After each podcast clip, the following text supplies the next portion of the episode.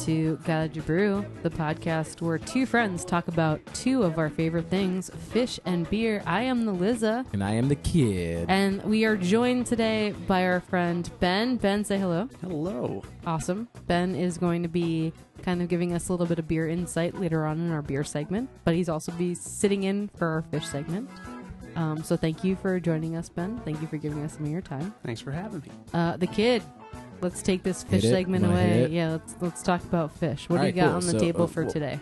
Well, yeah. Well, first, I mean, I think since you know there's a new person in the room, I think we should really you know get some background and figure out where we're coming from. Um, so Ben, why don't you tell me, uh, you know, how do you know uh, the Liza? Because that's how you're here today. Like, give us Uh, some backgrounds.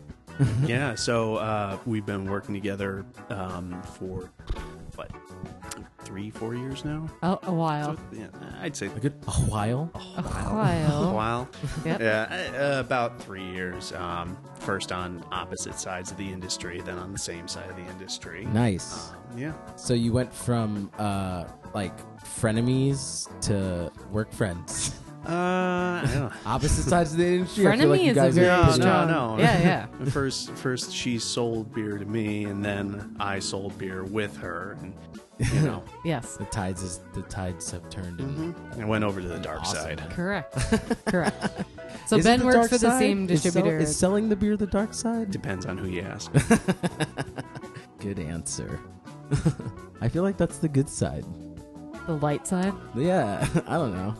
I guess It's tough, man. Every it's Jedi's definitely a it's Sith no, ever it's since definitely the dark side. Well, I get, I get or get at least this- the gray side. I get the sense that it's the dark side every time I tell somebody, "Hey, have a good weekend," kind of as a afterthought, and they're like, "I don't have a weekend." Yeah, yep. That is something you Sorry, have I'm to be privy sorry. I'm sorry. That's true. I know. that's just bums. I usually say enjoy the rest of your day.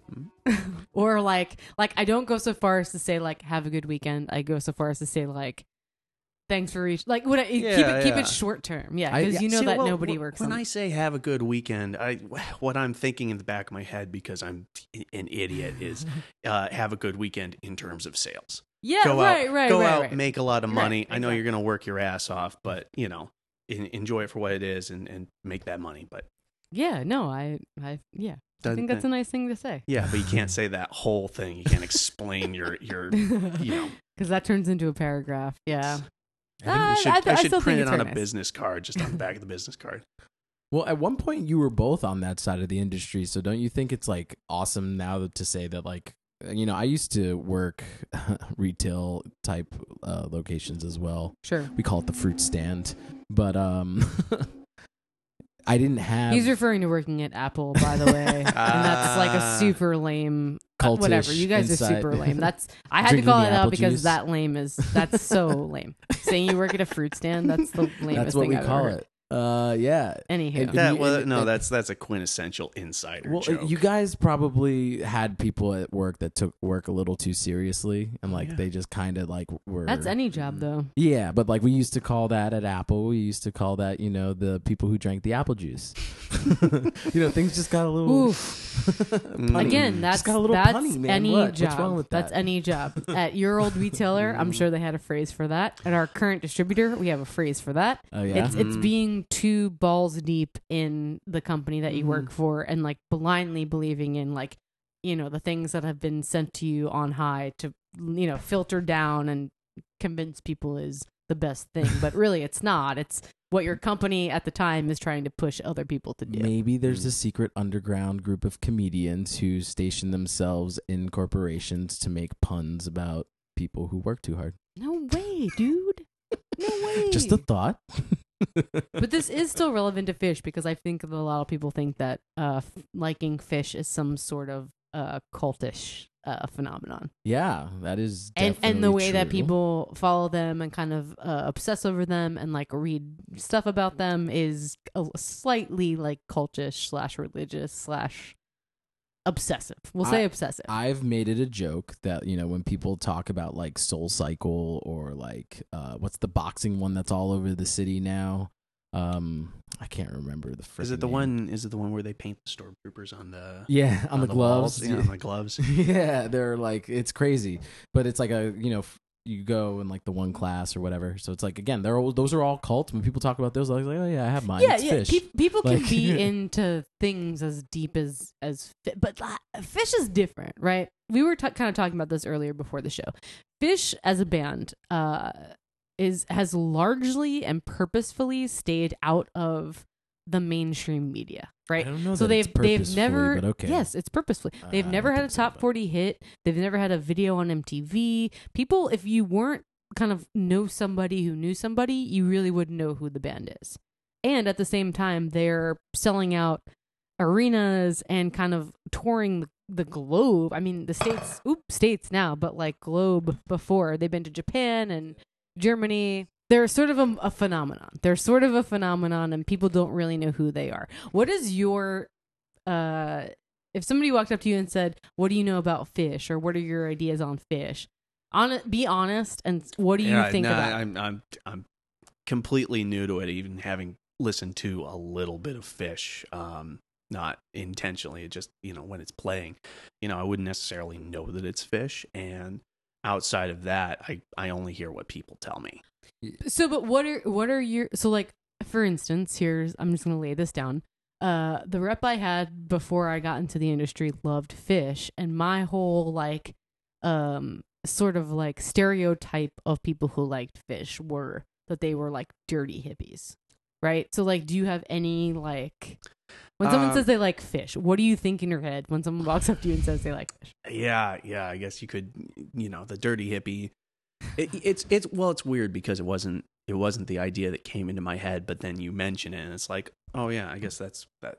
All right, yeah. When we'll- you we'll go right, like when you close your eyes and But have to visualize a Phish fan. hmm Yeah, but then does it be does it kind of weave itself into that Burning Man thing where yeah, there's there's you know crazy dirty hippies, but there's also They're called billionaire- wooks. billionaire CEOs who who also go to Burning Man, who also go to Phish concerts. Yeah. like- yeah, but this exactly. is this is also where it gets cultish. Like I just had a term of vernacular that's known within the group that stands for something that you wouldn't know unless you even listen to the music of this band and get into that said community. Like this thing gets deep, man. Like this whole gets really deep. So, I always, first of all, I will say I'm always reticent to tell anyone that I'm a Phish fan because I'm afraid of what their perception of me is going to be after I say that. And B, I love to get insight uh, from people outside of the scene to see kind of how they perceive. Right. There's a stigma. So again, if I Yeah, saw correct. two people walking down the street with white button downs, black pants, and a book in their hand, I'd be like, "Oh, look, those are Mormon guys going around." You know, like there's like a there's a thing that I expect people to assume when I say I'm a Phish fan, and But- it's like, okay, cool. So Right. you like to do a bunch Right. of drugs, you like to listen to really long-winded music that never ends, and like Right. you like are kind of in a cult because you go see them a shit ton of times. It's Right. really weird. Um, my question to you, Ben, is that uh, we were talking again before the show, and you were talking about how a lot of the stuff you like is like really obscure and like YouTube is like any of that stuff like kind of feel that way. Like, is there like large play counts on anything you're listening to? Like, it's actually like out there, out there, or is it like small? Mm, it, it bounces around a lot. I'd say that you know this the stuff that that I listen to that's obscure. It, it's not obscure for any particular reason. You just kind of pick it up and like they they haven't uh, you know they haven't made it yet. They they don't have that huge subscriber count, that huge following. Um, the the guy that I was talking to you about before we started, uh, Pogo, like he kind of got bigger. Uh, I didn't even explain what he did, but um, he takes like old cartoons and old Disney musicals, and he'll sample like small segments of the voices from those mo- uh, uh, movies and cartoons, and he'll put them against like an EDM beat. Oh, cool. it's, it's That's it's- cool. Yeah, but like so I can know, see the scene from Bugs Bunny where he dresses up like a lady and seduces the opera dude, and he sings to. he d- well he does he does a lot of he does a lot of Disney. Oh, wow. um, and it, I don't know. There's there's just something about it. Like it works. That's cool. That's Mhm. super cool. Yeah, so like again, I, I think when I, I I honestly should use better vernacular, but and not so much obscure, but I think when I'm talking about like more of this like rustic like stuff that's up and coming, would you say that like a lot of the stuff that you're listening to is like still not even on the map yet, like super small and super whatever, Um, like thousands of views or like thousands of listens or like mhm. are we talking about like millions of listens? Like what's the scale that like people are consuming this information? You know, honestly, I, I I couldn't even tell you because for me, it's just about you know the music I put on. Oh, sweet. I put on, uh, um, you know, a, a YouTube playlist created by some rando or a Spotify playlist or something. And I just let it go. Yeah. Like half the Yeah, music yeah. that I really like, I don't even know the names of the songs. I just know they tend to pop up in these playlists. It's, I don't know. Maybe it's because I was raised listening to the radio. I didn't have a, a CD player until I was like 15 or something like that. So Huh. There's No something to be said about not like like that playlist vibe where like Mm. you don't have control of what's coming next. And I think there's like even now with like the advent of streaming music, I think you know the two biggest examples are Spotify radio and like Pandora. Like one triumphs over the other significantly because it's way better at being random, and that is Pandora, in, in my opinion. but that's cool. Like what you're saying is like you basically like that it's changing all ways, and like Mhm. you're not really sticking on one thing. and for me it's it's about the music like i've got uh, uh, bands that i've been listening to for five ten years i couldn't tell you the name of the bassist because for Yeah. me I, I don't care about the politics i don't care about the people i just care about the music I'm That's the interesting. same way. Yes, that's very interesting to me. I can name two members' full names in uh actually no, not even in Guns N' Roses. no Slash and Axl. Actually, that's no. I know Duff. I know that's it. What's the rhythm guitar player's name? I don't know. So I would say then there's you are devoid almost of a fanatical obsession with things. well That that's the way that that's why fan fanatic, you know, that's where it comes from. I'm the opposite. yeah. I like digest any little tidbit or piece of information or yes, story or or any little anecdote I can about the people in a band that I like. Mhm. you know whether like this song was created this time and where they were and what they did and what they were listening to on the radio. Like i like to dig very very very deep into the things that i really like. And Phish is definitely something that i am truly obsessed with. So i i do try to like read whatever i can about it read articles about them. And for whatever reason that gives me more of appreciation of of things do you think you you have such a uh, uh, affinity for Phish because the stories are better Uh, I don't know. I think I don't think I would care about the stories if I didn't care so much about the music and I wasn't so passionate about it.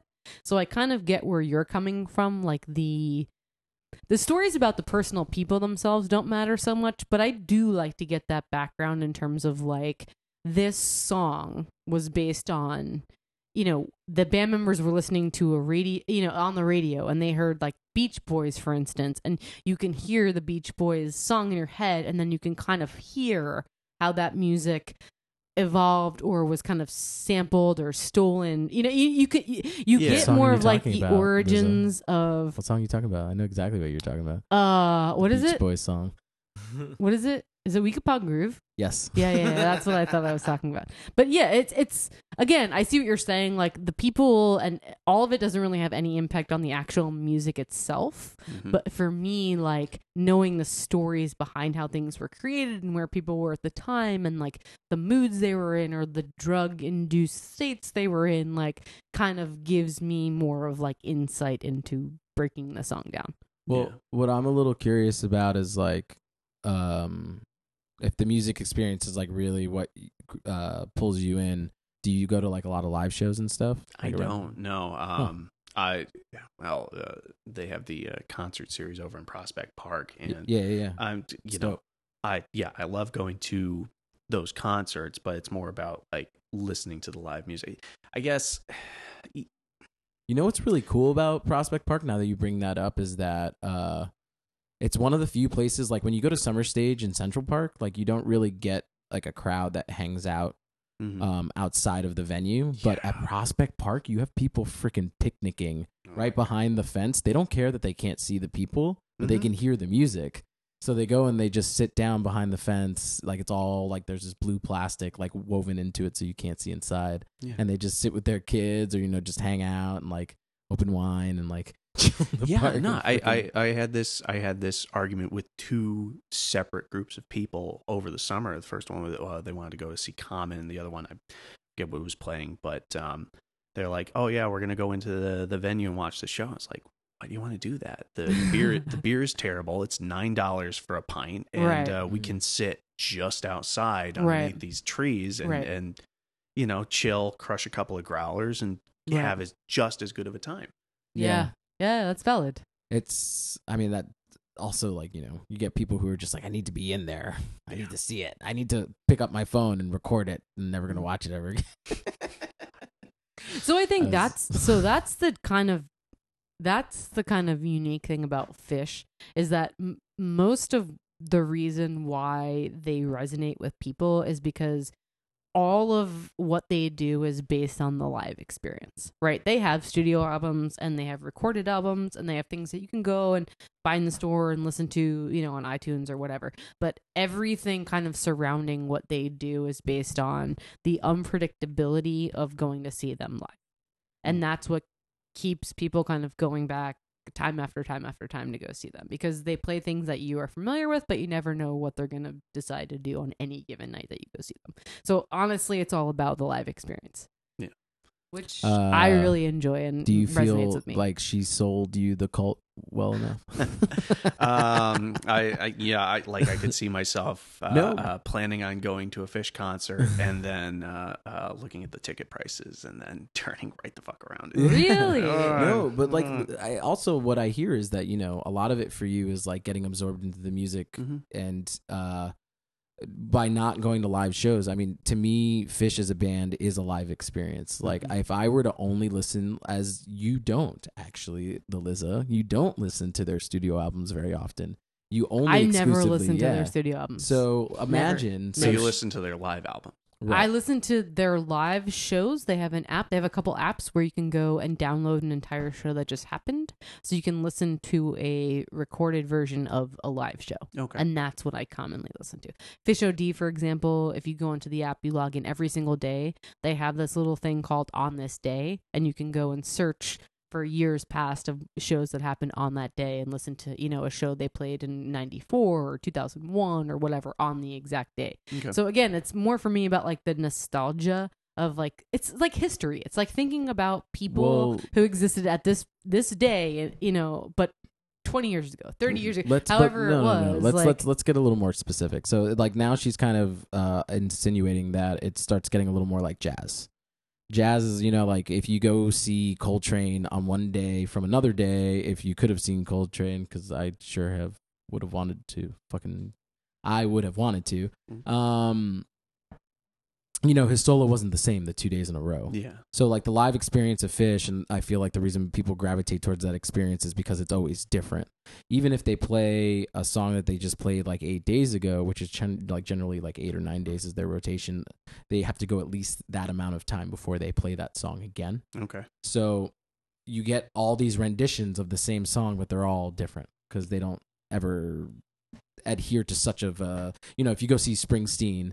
Uh, you can go see one time of Springsteen and pretty much figure out like what every other concert's gonna ever be like. So you Right. do it the one time. So, um, it's if you're cutting that all out of the equation, if you just chop all that off at its neck, what you're presenting to someone in a traditional music sense, which is what Liza, you were saying before, they don't stick to. You know, if they're cultivating nothing but a live experience, you have to always go there. Trying to sell someone on their just like standard shit is really hard. Mhm.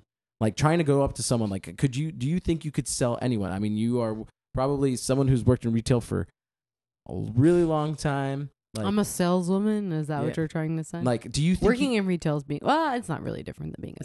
Somebody who has to sell somebody on something Correct. is what you're saying. Do a you salesperson, think- so- a saleswoman. Correct. So, do you think you could sell someone on Phish only using studio material? Uh, probably not. I mean, I that would be like a baseline. So if I was trying to get somebody into Phish, I would never recommend they listen to anything that was recorded. No, if that's what you're getting at, I would recommend they go and listen to like No, no, no, different no. shows. You're diverting from the question already. I'm saying you only get studio stuff. Only get no, studio you stuff. you you can't.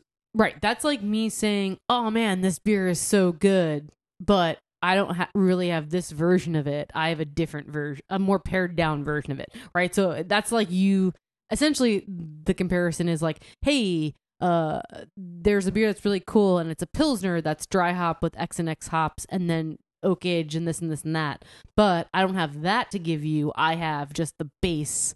beer of this that they and make this is what you're Pilsner. You trying their Pilsner, not their right awesome so cool so shit. it's a Yeah. baseline but then you have to use your imagination to to get right so i'm not gonna be able So to make that sale no. i'm not gonna be able to make that sale because if i sell you on the water not watered down but the base version of it and then Mhm. all these cool things have happened to it and made it better Mhm. you're not gonna be like oh yeah i'll just, just taste this base version it's great and i can imagine what you're saying and i'm gonna go for that like you have to There's so much room to build off of this. right No, you have to let somebody so experience what the actual if, experience if is the gonna be. The grand question we're asking is is like what's the the culty thing and like the crazy thing about Phish is that you kind of have to get someone who experience it live to experience it live which is Mhm. again to to a lot of people taking a blind leap that is you know not easy to take like you're saying you're gonna go see a band See, but here's can I just interrupt you really quickly? Yeah. I'm sorry. I know when you you I know you hate when I interrupt you, but you're again whatever. You're saying like oh you know y- again you're putting so much into this blind i have never met any human being in my life that wouldn't be up to like go hang out with people go to see live music go to drink some beers have a good time like even if you didn't like the music you were going to see Mm-hmm. don't you think you would still have a good time because you were in that setting of going to see live music As Right. long as it's not country music. yeah, I agree. But I see, like I agree. I implicitly also agree. agree. and that's what I'm saying is like you're you're taking the music for just the music, and you're stripping away everything that makes Phish what Phish is.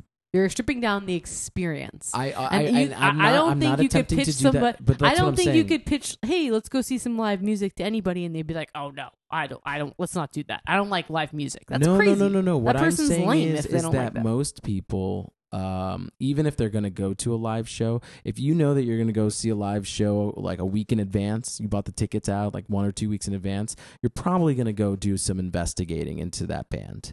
And the way you're going to consume that information, or not. Or not. If somebody could just go likes going to see Yeah, live right. music and somebody says hey i have a ticket for you. Let's go see this band i would go in a heartbeat. That's how i got into Phish dude. I knew nothing about the band all i knew was i was going up to saratoga on the 4th of july to have like a fun time with a bunch of people and get shit faced and go see live music and Okay. it turned out to be a band that I really love now. But that's when I, that's the entire that's my entire point. Is it's not hard to sell somebody on the experience. It's more hard to sell them on the music. And for Phish specifically, it's very hard to sell them on the music if you only introduce them to studio versions. If you take them to a show, it's it's so it's like 99% going to be that they actually like the band. And whether or not they like the band for the music or for the experience, they'll probably go back and see another show. So now That's imagine. So so so Ben. So now imagine. Uh, Liz knocks on your door, comes over, and she says, "Hey man, I got this thing that you really need to try.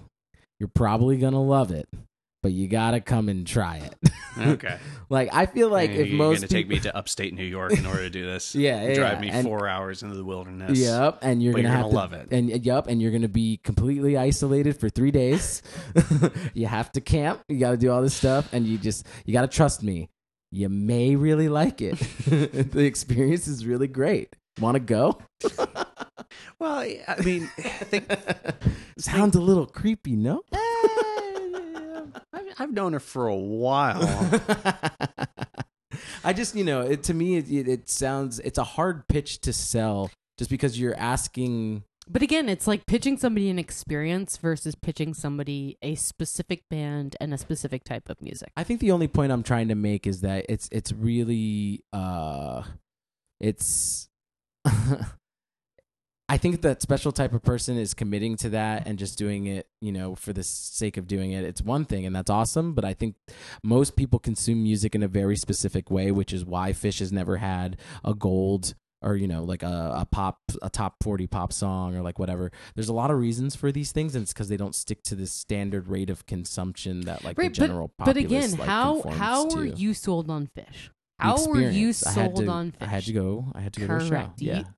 To be more specific, the way you were sold on the band was you I will, was failing to have, capture them by their no, studio no, stuff. you will you will experience or have the most drugs in one place at one time Yeah. in this experience. I was sold and that's how it was sold to you and that's Yeah. why you decided to go Yeah. and all of that is based on the experience nothing of that ha- speaks to the music the music style the music genre what they play how many people are in the band what the music sounds like somebody said to you you can go to this place we can see this band you can do all these drugs and be surrounded by all these people who are doing all these drugs and just cool and chill and en- enjoying the experience and you were like all right i'll give that a shot no, I Well- just wanted the drugs, but yeah.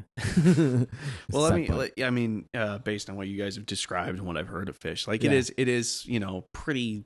From what I've heard, it's, it's pretty low key. It's it, it's kind of drawn out. If it, what, what's the average length of a Phish song? point. song um, or show song song. It's it's it's hard to say. It because, depends. Yeah. It Okay. varies from song to song. They, it can go for as long as Nerds. like 30, Yeah, gi- give me 30 a minutes, 30 28, minutes, 30 minutes, 28, Let's say it 30 this to, minutes. way. to Let's as say- short as uh, a minute and 30 seconds. It's Okay. very easy to say that any of their songs can be standard, which is anywhere from six to eight minutes. Mhm. Any of those said songs just mentioned could be stretched to a half an hour. Okay. if given the right scenario. But but we're talking about a studio studio album. So let's say I I go on YouTube, I search Phish, I take the top result. Let's Yeah. say let's you know let's average it and say it's a 15 minute song. Let's say I listen to that studio album recording of that song three times in a row. so Right. this I'm, is actually I'm gonna hate it. This is really funny. No, But- wait, wait, wait, wait, wait, wait, wait, wait, wait. This is actually no, really no, funny. let him finish. Let him finish. Yeah, but I'm, I'm I'm saying like you, you know you listen to that you know something that's a little lower key something that's made to be part of an experience uh, uh, over and over you know three times like you know that's that that's how I enjoy music is I I'll, I'll listen to the same song a couple of times uh, to sort of pick up but if it's if it's if it's long if it's drawn out you know that's not necessarily something that I'm gonna be like oh man I'm gonna buy every album they ever made but um, if you uh, if you integrate that into an experience right, put it in the context of a show. put it in the context of a show and you know I, I may i may ruffle some feathers but if there are long long stretches of the song that could be considered you know uh, uh, uh, uh, of the music that could be considered secondary to the experience what's going on in front of you what's going on with your friend i hesitate to word, use the word background music but if you know if it's if it's part of one big experience where you're going out with your friends at a show there's light shows going on there's lots of drugs uh, god only knows they have s- uh, race horses in saratoga maybe they integrate those somehow i don't know It's funny you say that. There's a lot. There's a, there are a lot of posters when they do Watkins Glen stuff, uh, where they integrate. Uh, it's actually a, a car racetrack. It's a yeah, Formula One not not a racetrack, yeah. horse. That's a Saratoga. That's in Spec. Mm. Yeah, that's what he was Saratoga. saying, yeah. Saratoga is known for yeah the Yeah. horse racing. Yeah, Yeah, so he yes, made his there's a lot point of really well. It was great. yeah yeah no. There are a lot of posters that play on the horse. his joke. You're murdering it. I'm Shush, s- shush, shush, okay. shush. Uh, I So like horses I googled Phish song. okay Just those the only two keywords I threw into Google. What's really interesting about what you were saying is that um, the most popular f- Phish song, like the poppiest song that they have, is a song called uh, "Simple." Simple doesn't even pop up in in the. Uh, I'm that song's way too long. not simple. I'm sorry. Sample in a jar. I'm Sample in I'm a jar. Idiot. I'm an idiot. You want to know the way. I got into Phish? When I realized I was going to a show, do you know what I Googled? Most tolerable Phish song. this is not a joke. I went on Google and that's what I typed in. Most tolerable Phish song and sample in a jar is what comes up. Okay, cool. So, right. it's, it's a good starting point Mhm. because it's very, you know, standard. Ver- standard. yeah, I yeah, the- the yeah, studio verse, version chorus, verse. Yeah. It's Yeah. it's what you know as a standard song. Let me. Okay, so "Sample in a Jar" is the ninth song that shows up. The first song is a song called "You Enjoy Myself." "You Enjoy Myself" is a studio album, twenty-four minute song. Okay. Now, the one thing I will say about it is that A, it's probably the most perfect example of who Phish is as a band. Mhm. And B, it's very orchestrated. So while it's very long winded, the way the parts fit together don't seem like, you know, a typical rock song. It seems more of like a rock opera or, you know, something Mhm. like that. Um, And So, and like, like that aside, I still think that if you Google that and listen to it first, you turn and run. well, eh, when I, I um you know to to your earlier question is like could you sell somebody on on a studio album you know having never gone through the experience of listening to an entire Phish studio album um i think maybe you could if you did it right yeah. if you took one studio album and like played it uh, uh, start to finish you listen to every song once maybe while you're doing something else uh, um, and uh, uh, you say okay now we're going to go see this live. You know you could probably sell people on that.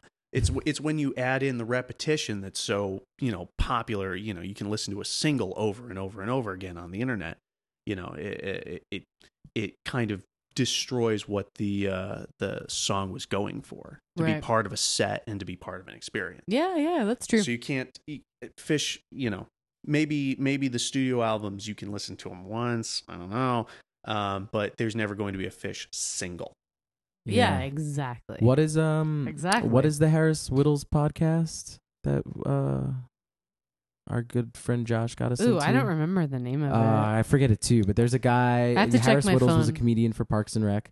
Uh, he had It's a called podcast. An- it's called Analyze Phish. Analyze Phish.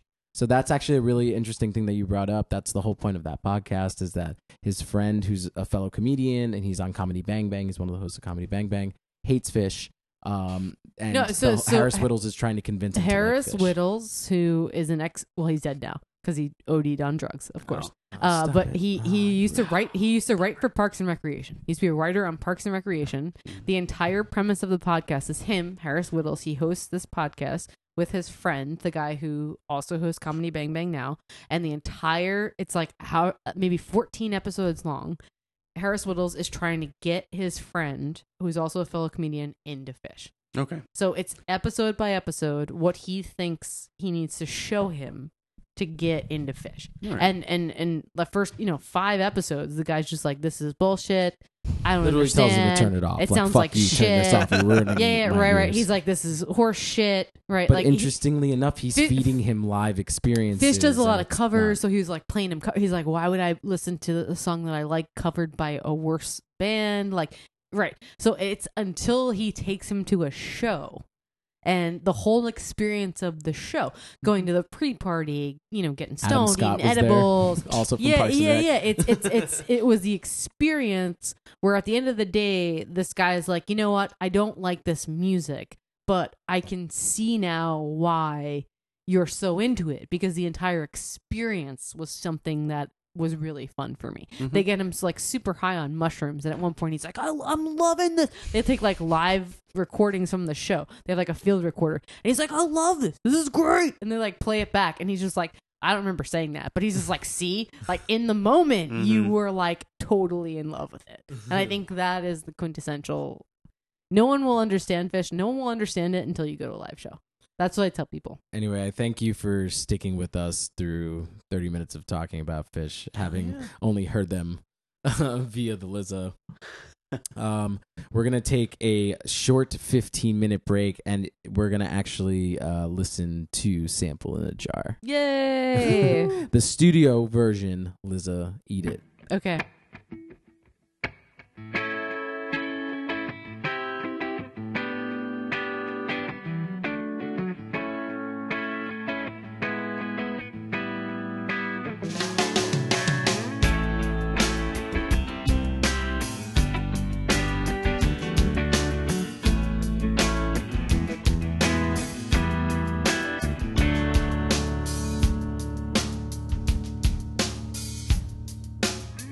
It's hidden far away, though someday I may tell the tale of metal tangle.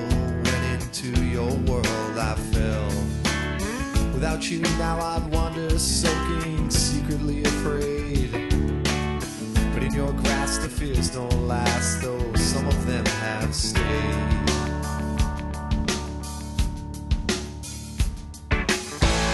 I wheel around because I said and saw you dancing with a lady bed. And I was foggy, rather groggy. You helped me to my car.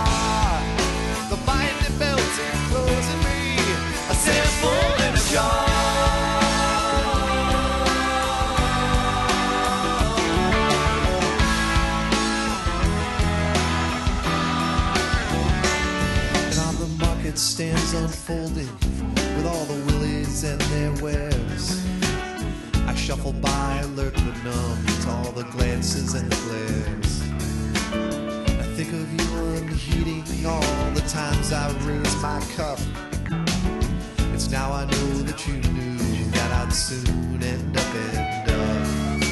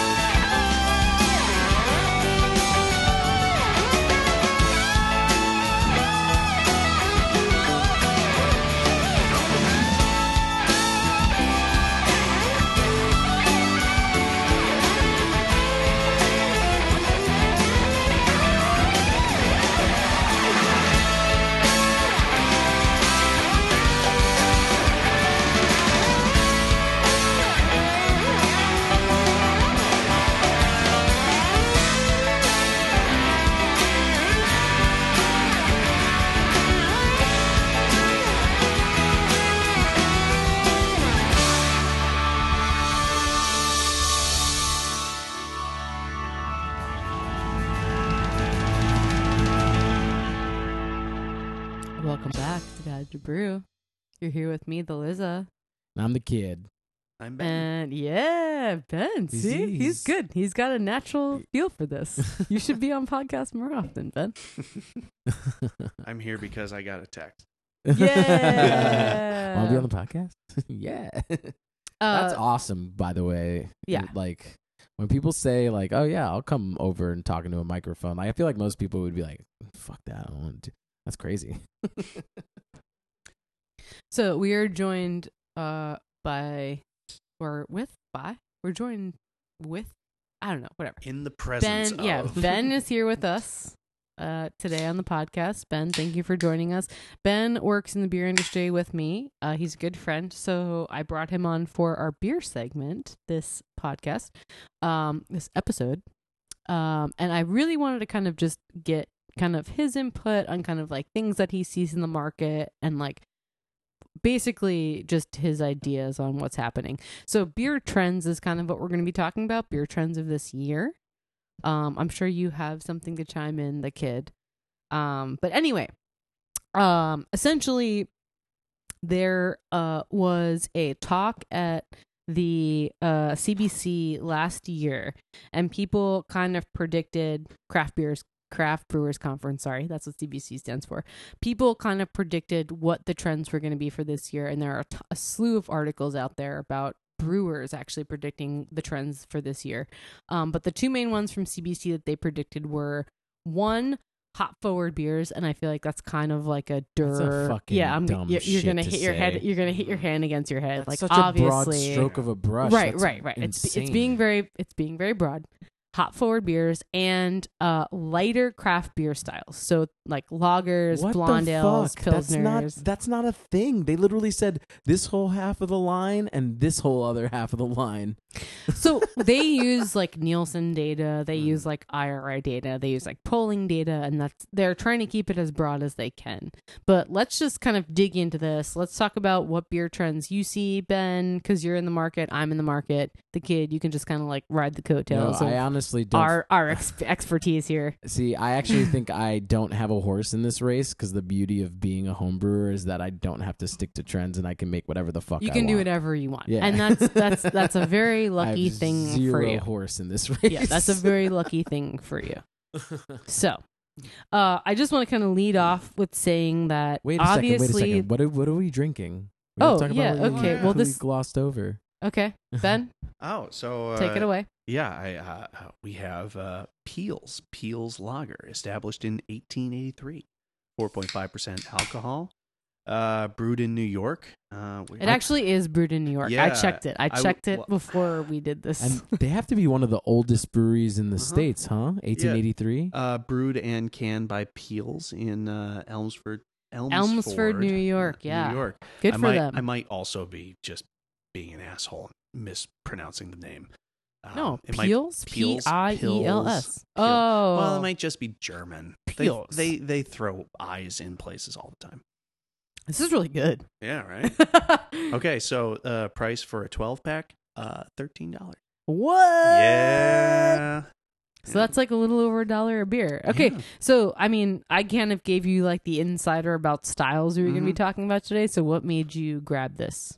Uh, so this was this was recommended to me by a mutual friend. Mhm. Um, uh, uh, she said that she had just kept buying pack after pack. It kind of became her like old man beer, Yeah. beer in the fridge. Okay. You know, just something you have on hand to drink Awesome. once your palate's completely fucked. So Yeah, yeah, yeah. yeah. Um, and I, I'm kind of getting that. It's like it's it's in the same vein as like uh um uh Ying, Yuengling is the one that I compare it to. It's it's less flavorful than Yuengling, maybe like cerveza, but it's it's crushable. It's yeah. four point seven percent, so it'll keep your buzz going, but it won't you know put you over the edge. It's Sure. nice. it's nice.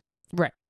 And that kind of speaks to what I was talking about in terms of like uh I, I think so I think currently I will say this. I think um obviously everybody knows in the craft market right now there is a huge trend with hazy IPAs, juicy Mhm. IPAs, unfiltered IPAs, people adding you know everything but the kitchen sink to an IPA, lactose, fruit, this, that. And I think uh that trend will obviously continue because it's kind of what the market is demanding these days but i also think there is an extreme backlash to that and i Mhm. think you know the extreme opposite is kind of what people are calling for so like you know hot you know quote unquote hoppy pilsners and lagers session beers like you just said beers that people can crush I think are what people are looking for to the antithesis of that hazy, juicy IPA. Right. Because how many of those can you actually fucking drink? Yeah, exactly. Right, I can it's- get it's through not maybe two thirds Right. of one. Right. Um, and you know, there's also the element of uh, um, there is you're you're paying 20 25 dollars for a four pack four pints of beer. Yep. um you know if you're gonna drop that much money on a single beer maybe it makes more sense that people are spending their uh, uh depleted funds on slightly cheaper to produce cheaper to make beers. Right, right, right, right. For sure, for sure. Yeah, I think that's totally true. The So, kid, what do you have to say? I was gonna say, can I give you guys some uh the, the the background story on the brewery is actually really interesting. Piels? While you guys were going Yeah, on, Ben- Part- part- Ben, do you know part about of this? why I- yeah, well, I uh, uh, um, our our friend sold it to me partially on the story. Okay. and uh, but So yeah, he's he's got to pull the it up. kid, So- I yeah, was gonna the say kid, I the have kid. the, What's- the I'm gonna give you the cliff notes. The cliff notes are basically that like the brewery actually did start in New York, like in New York City, um, back New in York City? Um, Or New York State.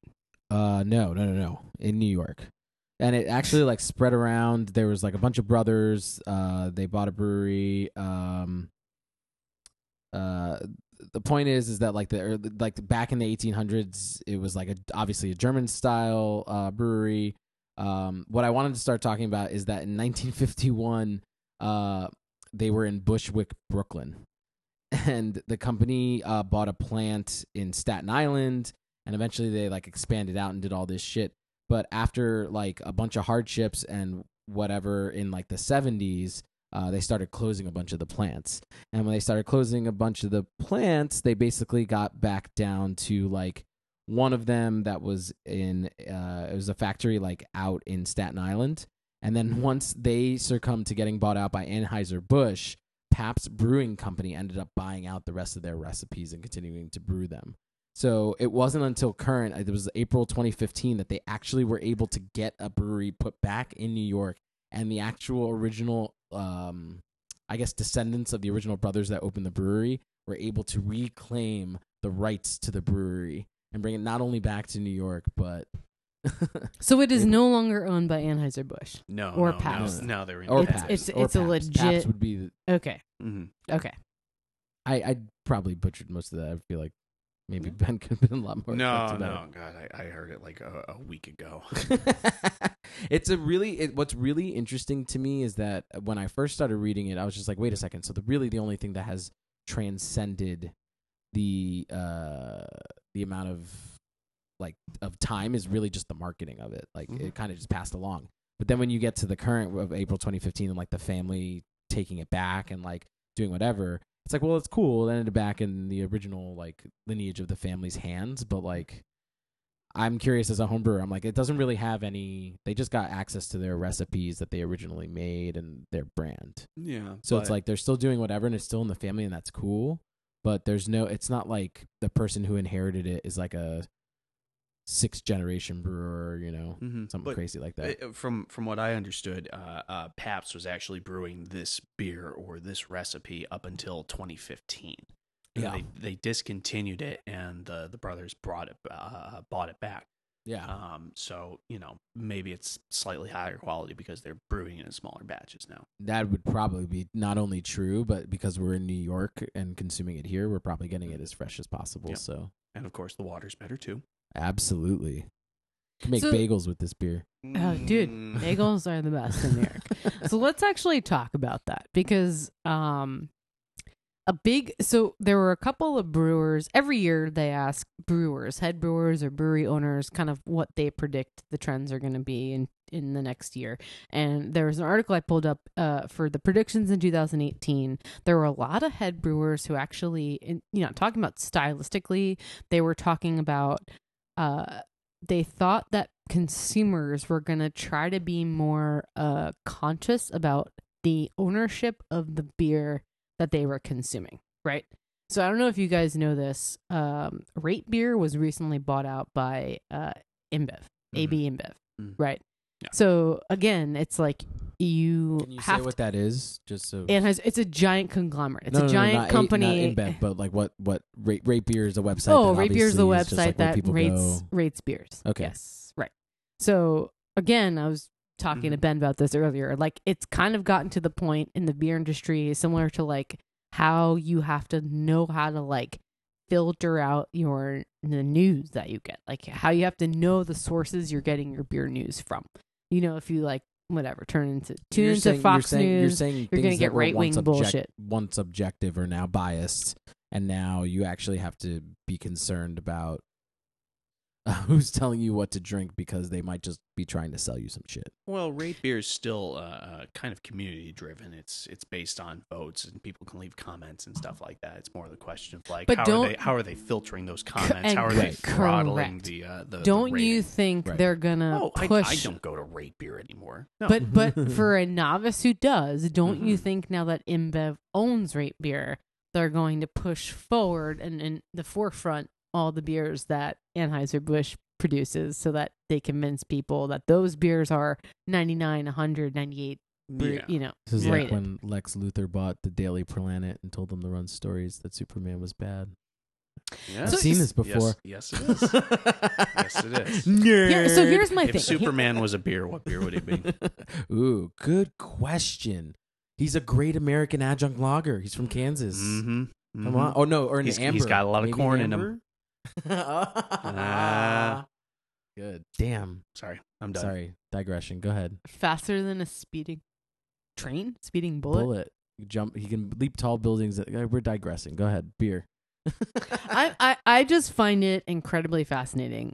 Uh, being somebody who's worked in the industry for a very long time, that uh, people are now all of a sudden starting to care about the ownership of of the you know breweries and the companies that are Mhm. producing this beer and where this beer is coming from. And it's something that people actually really have to be very conscious of Mhm. right? Like it, two giant foreign owned multi conglomerate companies own eh, 90% of the craft beer in this in this industry in this country and they're not putting on their labels that they're owned by these giant corporations so when you go out i mean the most Can you recent give me- example yeah, I was gonna yeah say, the yeah. most recent example i can think of is lagunitas who recently Mhm. got bought out by heineken Mhm. there were a lot there was a huge backlash you know they're not uh family owned they're not n- you know s- they're owned by a giant corporation so it's Mhm. becoming more and more important these days to support family owned or you know small mom and pop owned breweries rather than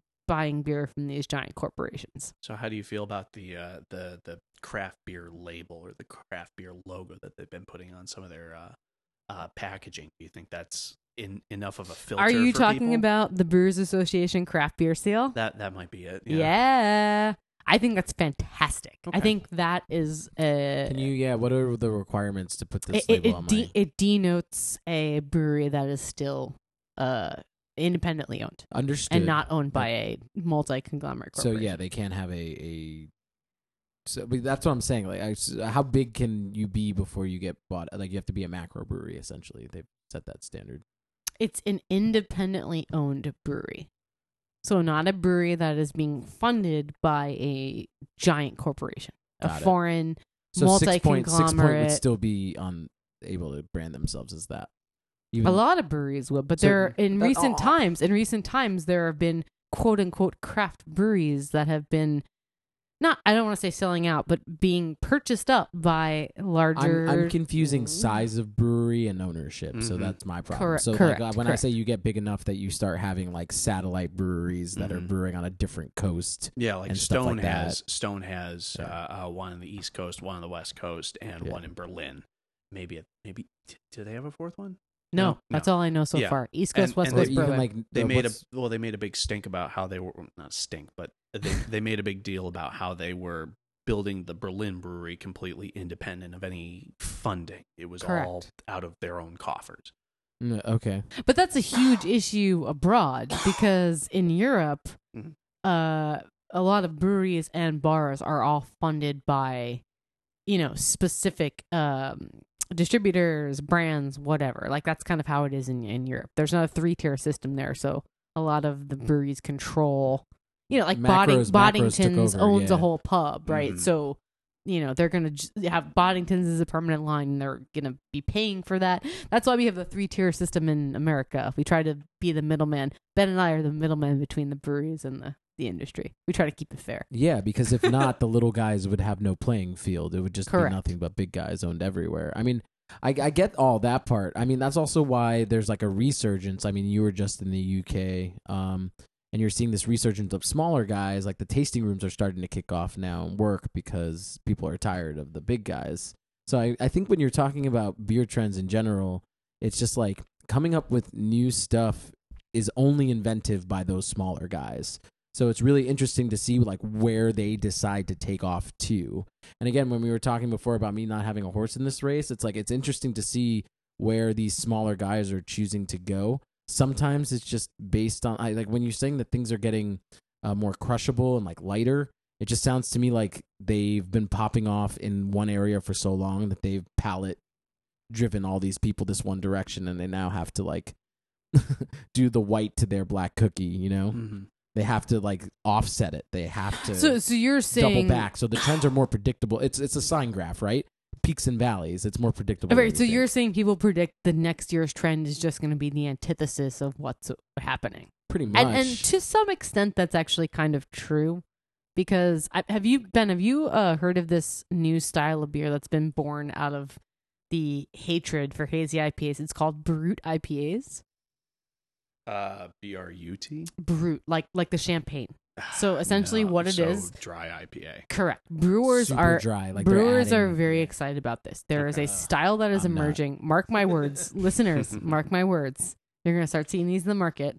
It's called Brut IPAs, and what it is is bone dry, low ABV, low IBU IPAs. So they actually Very- add very an similar- enzyme during fermentation that allows them to get full conversion and get to zero Plato and completely just dry the fuck out of the beer. As close to champagne as you can get in a beer. That's interesting. I I well, um previously when I had thought of like what's going to be the new trend in in beer, my guess had always been uh, more the West Coast style IPAs. Right. I feel like um, the East Coast styles, the fruity milkshake style IPAs, Yep. are really accessible. Anyone Yes. can drink them, Correct. um, and it, it it opens you up to the flavors of hops. And I kind of thought that maybe people would, you know, try that and be like, "Oh, this is a little heavy. Maybe I can move over to like a pale ale or something like that, a little drier, a little hoppier." Uh, and then move on to the the, the hardcore, super bitter uh, uh, West Coast style IPAs. So it's interesting that they're going not hoppier but drier.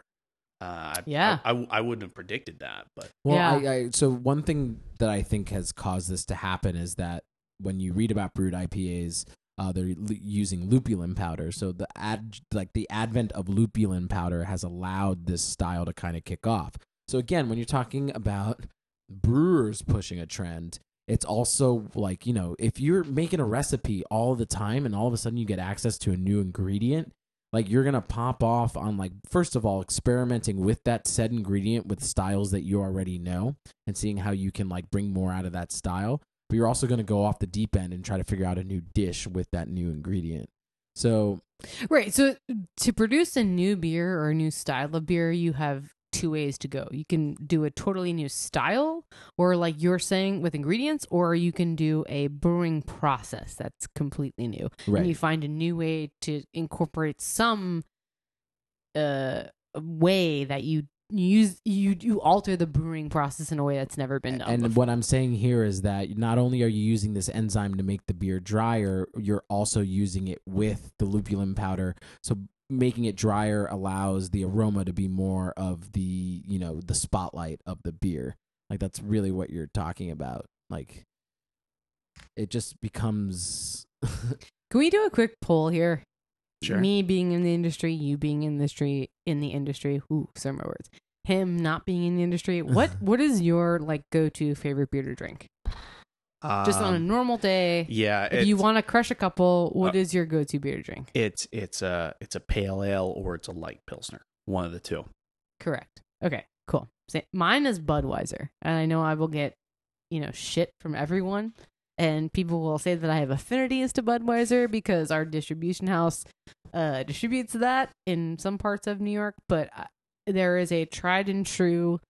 Um, you just you there is a familiarity and when you go to a beer and you know it's always going to taste the same Mhm. and you know like you're saying it's always going to be light it's always going to be crushable it's always going to be just something you can knock a couple back there is a very much uh, a desirability for that Mm. i i will love i, I love sour beers i love uh, New England style IPAs. I love milkshake IPAs. I love the hoppiest of all hoppy IPAs. But when I'm going to a picnic or going to hang out at the beach or going to watch a football game or going to a concert, I want beer that I can drink and crush. And more often than not, that's going to be a Bud or a Bud Light for me. Yeah. But again, same thing. Like you want something you can just kind of drink. Yeah, and and that's the thing. Like, the, there's a lot of exciting styles out there, but at the same time, you can drink one or two of them, Correct. and then your palate's dead. Correct. And even if it's like popping a couple of uh, um, Budweisers or Pilsners or, or whatever suits your fancy in between them to you know sober up a little bit, Exactly. uh, uh, let your palate recover. yeah, then you can go exactly. like I'm so in um in a couple of weeks I'm going to go visit my beer buddy. And I'm going to take like five hundred dollars worth of rare beers, stouts, and, and Nice. things like that. I'm just going to load up a, a suitcase, and I'm going to bring that over to him. And the reason that I do that is because a little less so nowadays, but um, you know, back a year or two ago, all of the special edition stouts and adjunct stouts and things like that, they all came in 22 ounce bottles Right. for like you know 15 to 20 dollars, uh, uh, some some upwards of 30 dollars. And I'm I'm sorry, but if I get 12 ounces into a 22 ounce beer that's you know uh, 11% alcohol halfway through i can't feel my face and i can't taste Yeah. what i'm paying for Yeah. Yeah. Yeah. that's true. that's why I bring it up to him. They, we split everything. share it, yeah. exactly, and then you can enjoy the entire beer. Switch Right. over to something a little lighter, and, yeah. and exactly. enjoy the next one. Exactly. It's Yeah. too much. It's too much of a good thing, I think. Mhm. What's your favorite? uh, Crushable right now? No, not crushable. That's what I'm saying. Like, what's your go-to beer? I Uh, think it- if, if you ask anybody this, uh, somebody in the beer industry, somebody not in the beer industry, a novice, somebody you pulled off the street, I think the answer is going to be the same. And I think that's kind of the point I'm driving at. If you had to drink a couple of one beer, what would you go for? Reciprocal by Bissell Brothers. I think that's the dumbest thing I've ever heard you say. I every time I come home with a case of reciprocal, I actually have to like and again, this should not be a thing because it's a freaking IPA. and that's also a style that I, you know, drank forcibly, but like that's why because it's a style that you're not really supposed to be able to crush and it's so well balanced and dry and hoppy and good spot that I could crush it. Problem is is that I live in New York City, not in Portland, so I can't crush it whenever the fudge I want. So when I go up there, I come back with at least two cases of it, and I have to actually like fight the urge to drink it.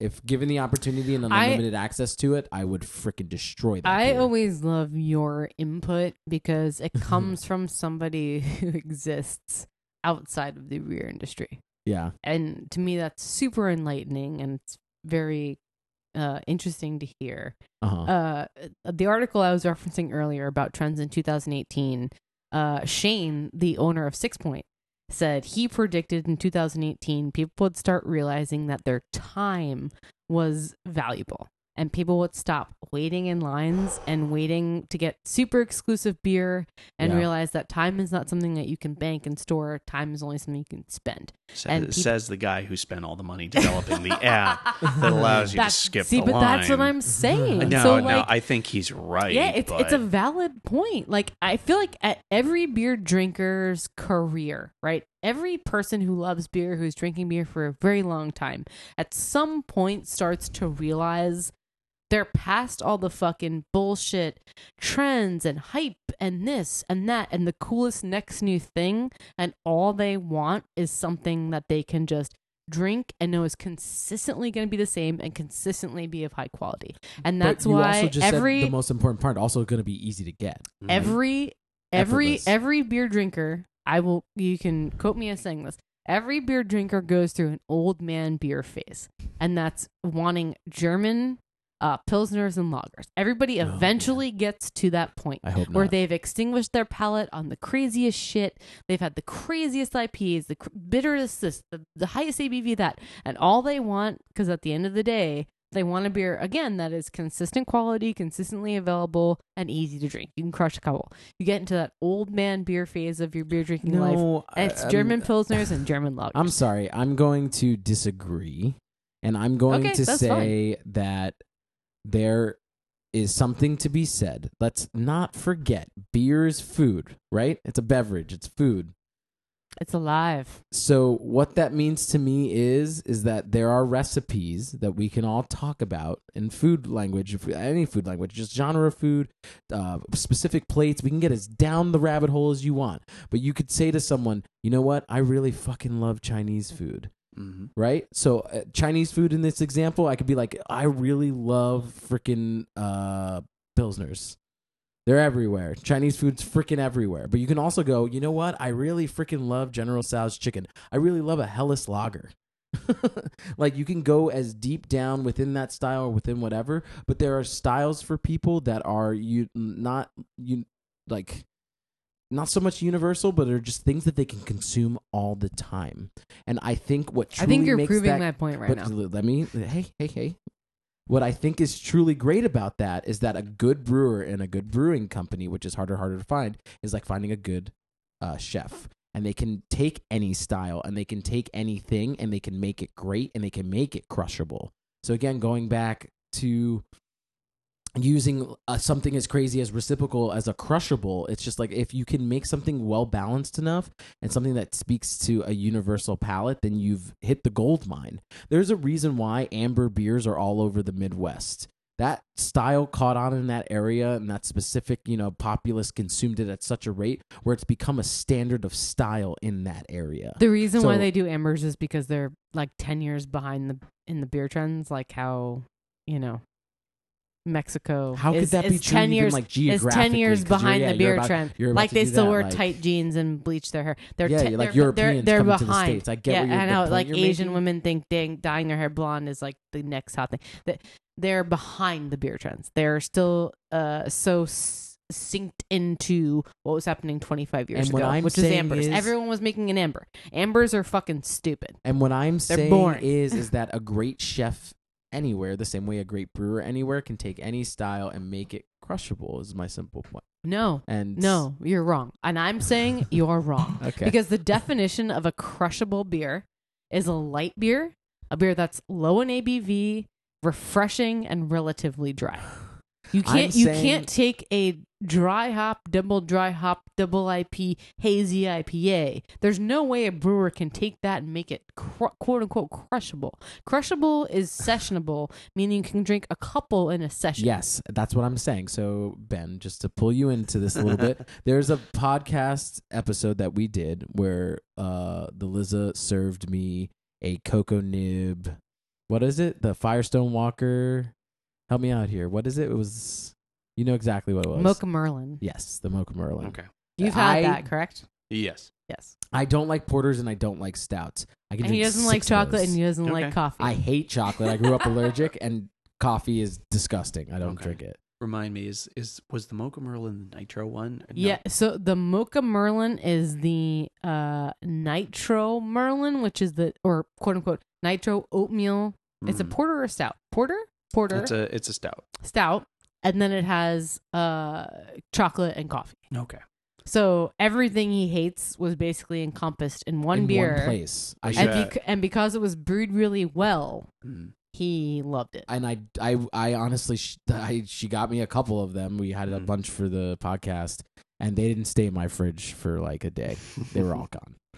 So Well, I mean that's that's like a crushable version of a style. Show me a chocolate stout or a uh, or a coffee stout that's crushable. There's very very few. You have yeah, you have the the the Mocha Merlin is like a five or six percent. I think six maximum. Um, and then uh, if it, I I like eighty percent sure Five it's five nitrogen. point five. Five point five. Five point five. See, What he, but he's proving my point. baby. Is that 27 is that IBU, maybe crushability is I- related directly to ABV? Well, I think I think both of you are kind of on the on the same page. It's like what he was saying. Anyone can take a style and make it crushable, but maybe you're right in that to make it crushable, you need to make it lighter and uh, uh, lower ABV. like let's let's exactly. be honest. The the worst thing that you can get your hands on is a crushable nine percent beer, and I actually have an example of that. Um, What? And and maybe maybe it's specific to my palate, but um, it would be uh, um, Dark Swan by Lagunitas. You know It's- what? it's- I can't remember the last time I had that beer. It's a sour, right? It, it's a sour. It's it's aged on wine grapes. I forget which one, and I think it's also barrel aged, Right. um, very lightly. But it's it, it goes down like like a, a glass of wine. It's very refreshing, uh, and of course they released it in the summer. So I had a, Oh. a- an experience where I was at a party and I hadn't had the beer before. It happened to be in the fridge, and I drank uh, uh, two or three of them. I don't remember. Oh, and no. It's like, Or more. It's it's it's a big boy beer. It- It's it's like eight or nine percent. see, It just I goes lo- down really easy. Right. And- Actually, so you're you're actually making an extraordinarily good point right now. balance, man. I th- my two markers uh for judging uh a good brewer, somebody who knows Mm. how to fucking brew, like undoubtedly are a somebody who can do a good pilsner or a good lager, right? Mm. So a very basic style, nothing to hide behind. If it's a Yeah, clean, basic, awesome, perfectly brewed yeah. beer, they're a good brewer. and B, somebody who can make a beer that is high in alcohol where you do not taste the alcohol. Yeah. Yeah, it's the hardest. So I think you do. actually are making an extraordinarily good point. Well, that was my point. If you again, if you can take a beer that's ten percent and make it crushable, you're doing a good job. but then then you have, you, You have there- another problem there. You're gonna kill a lot of people. there, but but there's two there's two aspects to this. There is there's the brewing side, and then there's the marketing side. yeah, for Correct. sure. It's Correct. like- yeah. You know, eh, how many how many or take the Dark Swan since I've already brought it up. Yeah. How many six packs can you sell of that? Some Oh, people some people might really way. like it, but that's like you can buy a six pack of twelve ounce bottles for a weekend, maybe a weekend and a half. You can't drink more than a couple of those, or Sure. you you shouldn't drink more than a couple of those. You'll die. Uh, yeah. But I, you I, I came very close. You could. See, that's what I'm Good saying.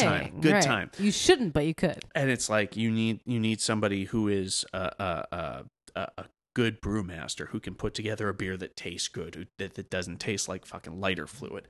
Uh, Yeah. But at the same time, you need to have the sense to market the beer appropriately. I think that you know what what we're talking about with crushable beers, something that's that's light, that's easy to drink, and that is low ABV.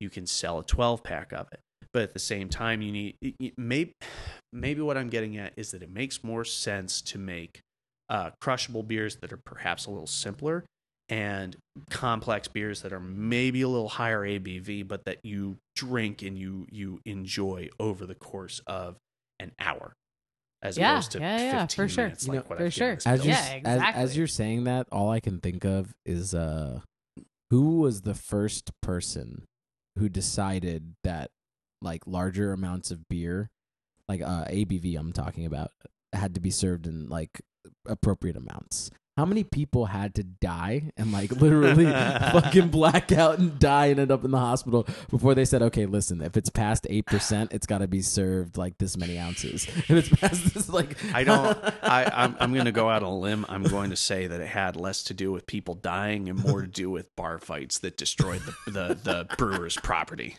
yeah, Yeah, I think that's pretty valid. I think that's a good marker of uh, measurement. A good way to measure that.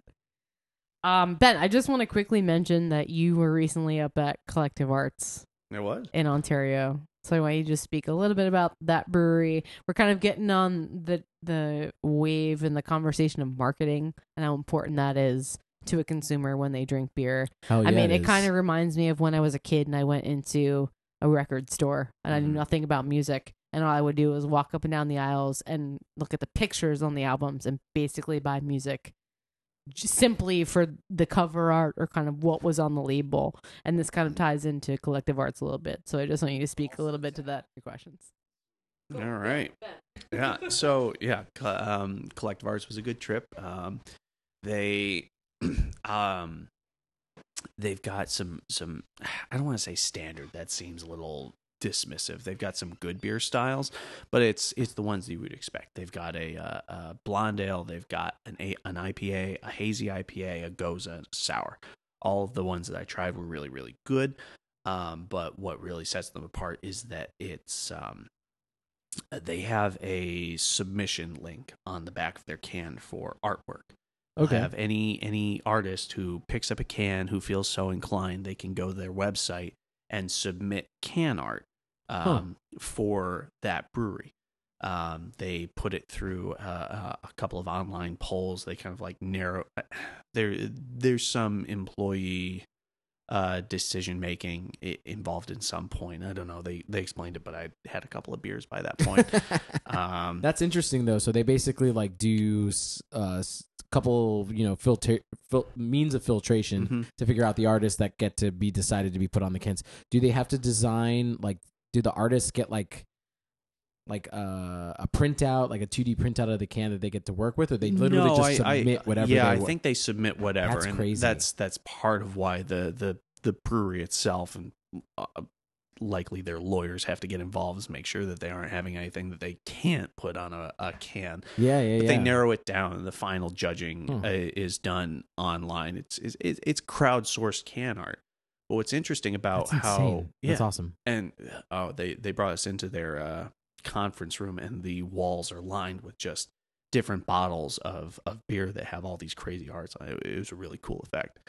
Um, but what's interesting about the beer, or, or, or what's interesting about the um, the the art project that they're doing is that they will use different pieces of art for the same beer, and that's Okay. something that's something that we talked about. Is like, yeah, it's it, it's kind of a toss up between brand recognition and that that desire for the beer community to have something that's new and fresh Mm. um, you know they'll do series of arts or, or series of art where they will uh, uh, do do the whole voting process. They'll they'll select the art for all of their beers for that period of time. They'll print it and then they'll do uh, another series where it'll be completely different art for the same beer. And that was something that we were talking about while we were uh, uh, visiting them. It's like, you know, is, is this a good thing or a bad thing? Are you going to? Yeah, because people don't recognize your brand on the shelf. If Yeah. the art it's going to change Mhm. and still be the same beer, and I, as the consumer, walk into the space looking for this one specific beer based on its label, how do I know that it's the same? That's my first like gut react. Like I I actually have to start reading really Yeah. close to the label and, And not that's just the- looking. that's the thing. They're like, oh well, people can stock it where they they they they position it so that one side is the one one can of the four pack is the art and the other is showing the actual beer inside. Um, it's like, eh, that- Who's going to do that and take the time to do that? a, a deli will not. yeah, a bodega A- in New a York City doesn't care. I think they've like kind of honed in though on the a genius way to get beer nerds and collectors and people who are constantly seeking new and different and fresh things to want to buy the same beer Mm-hmm. over and over and over. yeah, but like honestly, I like, think that's I- super smart. I've entertained this idea uh, with Gamehenge because the the logo is a silhouette and and and like encasing it with art of like local artists and stuff like that. But like Mhm. like we're talking about right now, it's just like it gets really hard because people. It, it's easy when you have like a logo that is like a like a symbol, a specific Mhm. thing that you can just kind of see and identify or whatever. But they if- they if- do have a symbol. but and, and yeah, and but with beer, more often than not, it's like you know a very specific. It's like you know from face value. You know, I go and I see the red and white of a Budweiser can, like I know it's a Budweiser can, and you know there's the, there's just very specific things about it. But and like, Budweiser has changed their label and marketing a billion times over, and they will continue to do that. But That's like, my point. Is like, So like that's what saying. I'm saying. There's like a there's a level of consistency while there's allowed to be like a level. It's almost like in the NFL right now. There's like these stupid rules that like a team can only change its marketing so much from year to mm. year. They're trying to prevent like what happens with soccer, where like from one year to the next, it could be a different sponsor or a different mm. whatever, and like people would have to constantly be chasing you know these changes over time. And they're trying to do it for the consumer's sake. They're like you know people don't want to be chasing after this shit. Keep the change more minimal than like constantly in flux. So the fact that you're telling me that like not only is one beer not limited to this state of flux, but like the artist can do, you know, Whatever they want. yeah, it's like within copyright law. Here, here's the question that that kept coming up to me, and uh, slightly controversial, problem possibly, is this question of you have, um, you have a beer drinker or a, a customer who is always chasing something new, but maybe is stuck on a hype train, who is always chasing something new and doesn't really think of it past that. So they go and they get the collective arts IPA series five, whatever. Uh, they come back a month later. They get uh, series six. Does that consumer, and I think that that kind of consumer might be a larger part of uh, of of the beer community than maybe we appreciate. Does that person recognize, oh, I got the same beer, they're just changing up the art, or do they think, oh, It's this is some different this is some brand new beer. I'm only going to a go. Am really are, are they question. are they going to buy a case just because it looks different and because they can't remember yeah. what it is they had? The three answer is months ago? yes. Yes. And and now we're getting into the point of morality. Is it right to dupe somebody into thinking they're buying something Oh, new well, when it's not really something new? It's just got a new Oh, label. I I don't I, know I about will. that. Well, like I- ignorance is bliss at that point. I will- it? Who's well, responsible? I'll I'll go to Collective Arts Corner on this one. I don't think they're duping the customer. I think that what because they are changing the art at a at a pretty fixed rate, they're changing the art on all their cans at once, and th- they do have sort of a theme. They have a kind of a color based theme, from what I can gather. Uh, uh, one one uh, I, I think it's their ipa always has kind of like a reddish background and the background of the description the the, the name of the beer is always in this particular uh, uh, color of red. I think that they're not trying to dupe people and i think that what they're doing with the art and exposing uh, uh, artists in the way that they do is really cool um, You don't think changing their label on the same beer is going to lead to some confusion on the customer end as to whether or not the beer is different or the same because it has a different label? Most consumers think when a beer label changes, the beer is different. well Can I just new. say that like this is drawing like I think one of the things that breweries spend, uh, or at least it seems to me in, in most cases, spend the least amount of time thinking about is marketing. No. like they stick to no. like no, totally Let me false. let me just finish they my spend statement. Let me just thousands finish. and thousands No, and I- thousands I of dollars on understand marketing. for people to drop like whatever, but like when it goes into the actual logo and branding of a lot of American breweries, they're kind of like always just like, eh.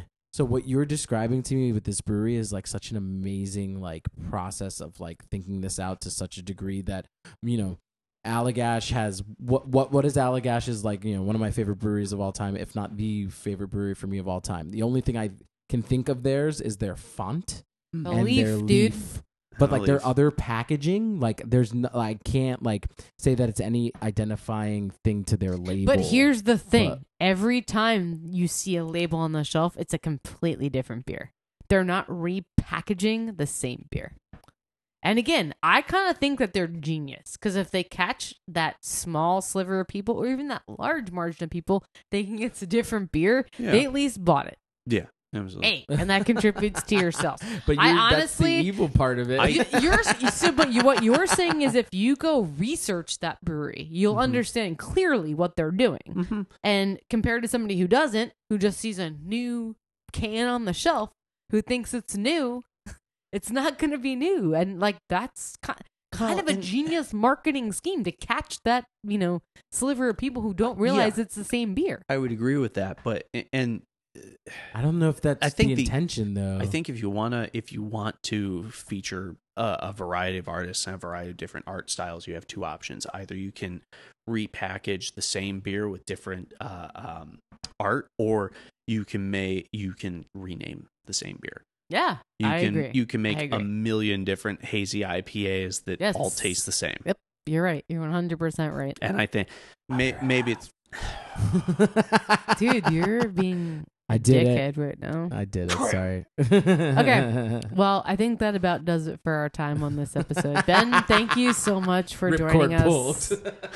yeah, I pulled that ripcord real hard. Ben, Here comes very the hook. much, very much appreciate you joining us on this episode of the podcast. Thank you for your uh, amazing input on. You are Beer? you are our, our first beer exclusive uh, guest. We've Oh, wow. had two fish. Uh, actually, one of them, uh, J three PO bl- uh, blurred the line. He does both, but uh, you're our first beer exclusive. So we really appreciate your input and, and like your perspective is actually really great.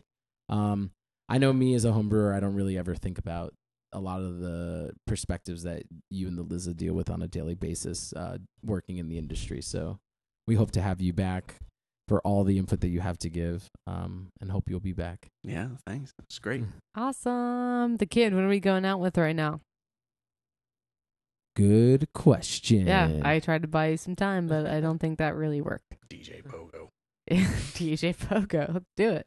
yeah, let's do it. We're gonna do some DJ Pogo. Really? And uh, uh, Upular. U P U L A R.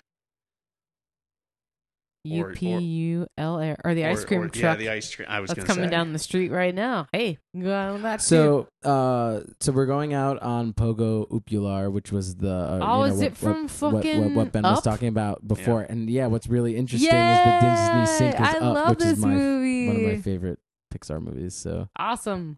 Thank you so much for joining us on this episode of Gotta Brew. I am the Liza. and I am the kid. And I'm Ben. yeah, thank you so much. See you next time. Uh...